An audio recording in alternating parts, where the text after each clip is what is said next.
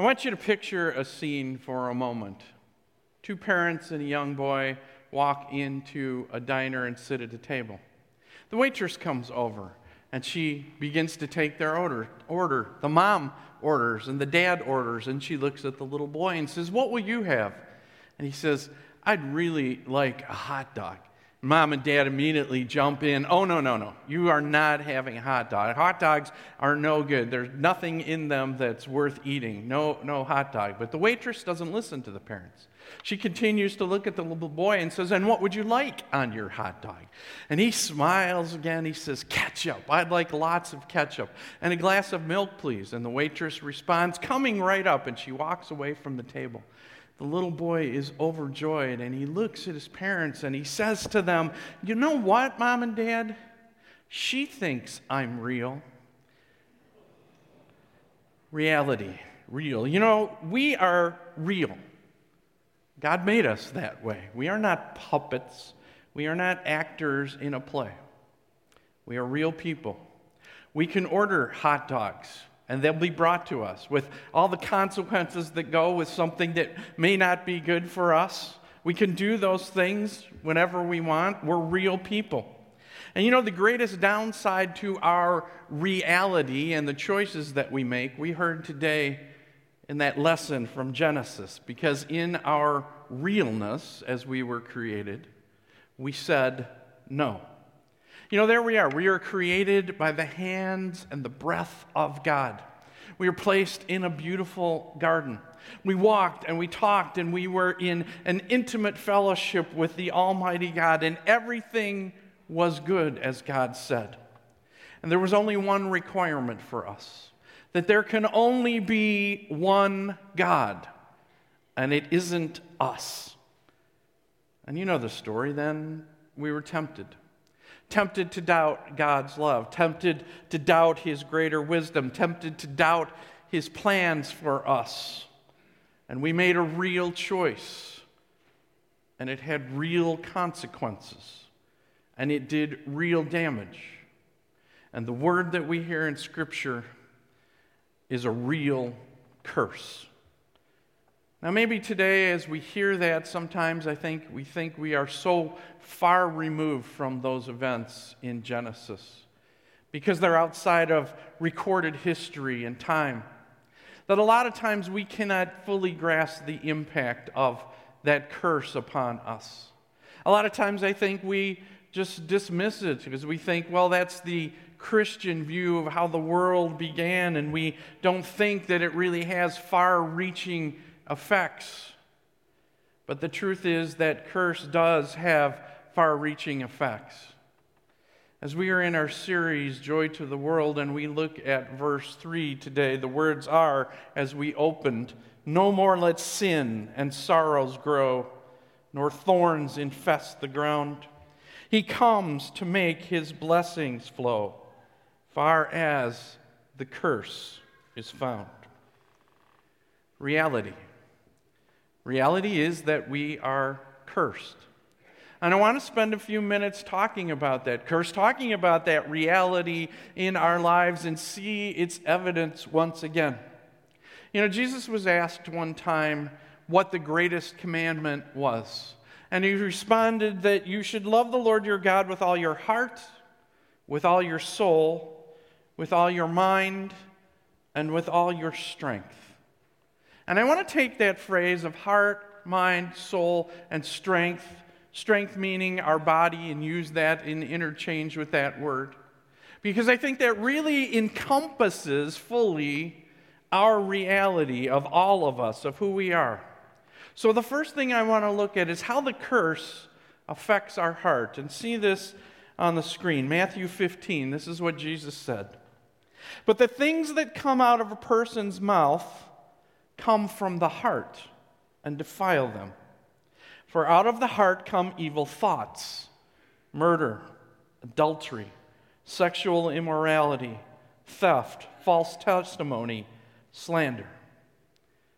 The reality is the curse affects our heart. We hate, and we lust, and we desire, and we lie, and we gossip And the proof and the evidence is that every time one of those things comes out of us, we show just how affected we are by that curse. Our heart is affected. Well, what about our soul? Matthew 16 says this What good will it be for someone to gain the whole world yet forfeit their soul? Or what can anyone give in exchange for their soul? The curse has affected our soul. It was the immortal part of us that was destined to be immortally alive. But because of the curse, we are immortally dead. We have an eternity of death before us, not an eternity of life. The curse has affected our soul. What about our mind? Romans 8 says this Those who live according to the flesh have their mind set on what the flesh desires. But those who live in accordance with the Spirit have their mind set on what the Spirit desires. The mind governed by the flesh is death, but the mind governed by the Spirit is life and peace. The mind governed by the flesh is hostile to God. It does not submit to God's law, nor can it do so. Those who are in the realm of the flesh cannot please God. The curse has affected our mind, our thoughts. You see, we conceive of evil in our minds. Things that evidence that are our desire to gain control, to have power, to preserve ourself over anything else that we will never concede to any authority being over us, and that we are in submission. And we are so damaged in our minds from the curse that we make God's laws wrong and we substitute them for our fantasies and make them right. Fantasies like addiction and pornography and violence and whatever horror we can conceive of in this world and have since time began. That's the curse and how it affects our minds. Well, what about our strength in our body? James 2 says this As the body without the spirit is dead, so faith without deeds is dead. The curse has affected our body. It is a body of death. Name any disease that you can think of that has ever occurred in the world. It comes from this curse in our body. Our aging, our infirmities, whatever it is, it comes from the curse in our bodies because the curse has affected our DNA.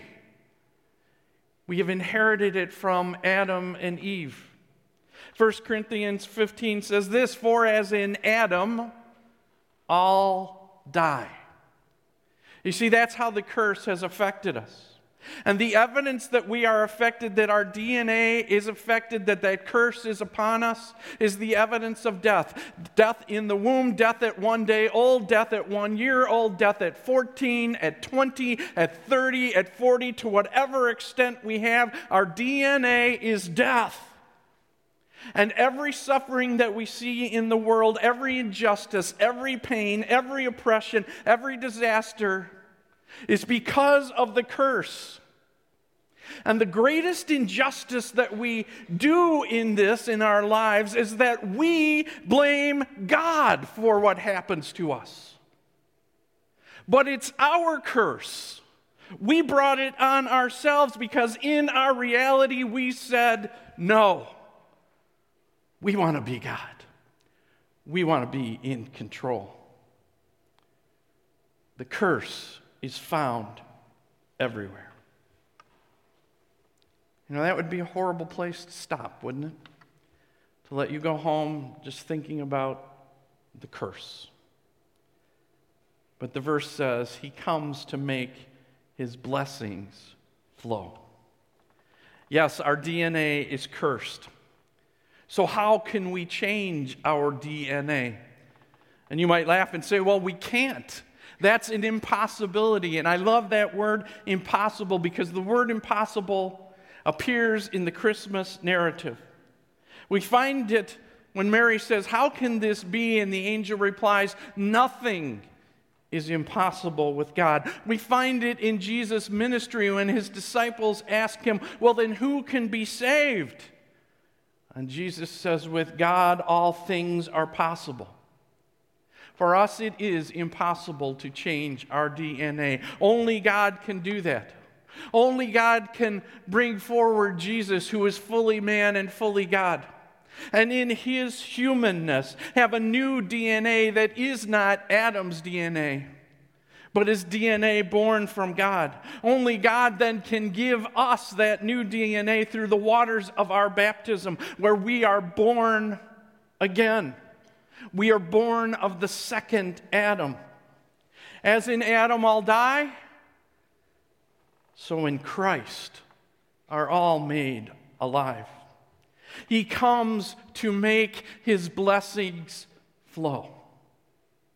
His blessings affect our reality, our whole being, our heart, mind, soul, and strength. How does it affect our heart?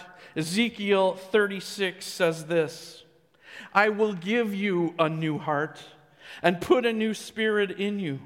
I will remove from you your heart of stone and give you a heart of flesh, our DNA being made new. Our soul, Matthew 11 says this Jesus says, Take my yoke upon you and learn from me, for I am gentle and humble in heart, and you will find rest for your souls.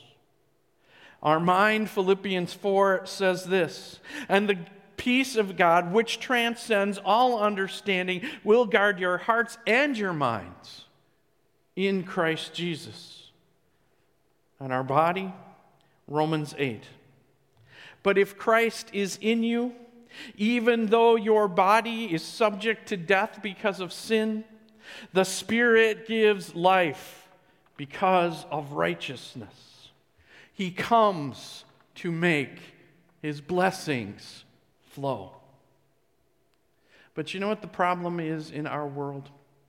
As we say that, that He comes to make His blessings flow, our world is a fix it world.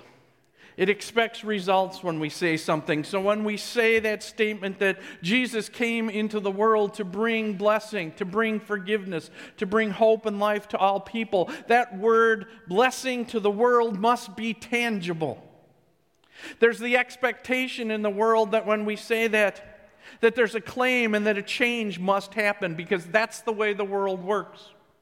And if death isn't gone and sorrow still exists and disease is still there and they're all there, then the world says to us, What you say about your king and your savior coming, that's a scam. It's a lie because everything is still the same. You know, why do I say that? because I watched it evidenced this week from Hollywood. Oh, yeah, always with their agenda, always with their attitude. One of our favorite shows, and I wouldn't recommend it because there's a lot of sketchy parts in it, is The Good Doctor. And if you didn't see the last episode and you DVR'd it, I'm sorry, I'm going to ruin the plot for you. But it was their Christmas episode. It starts out with a deadly virus that comes in and affects the ER room. So deadly that within hours of contracting it, people are dying right and left. And so the ER is quarantined. Along with that is another person who has leukemia that needs bone marrow transplant from his father, but his father went to the ER room and is now quarantined that, and he's not going to get the bone marrow transplant, and he dies because of that.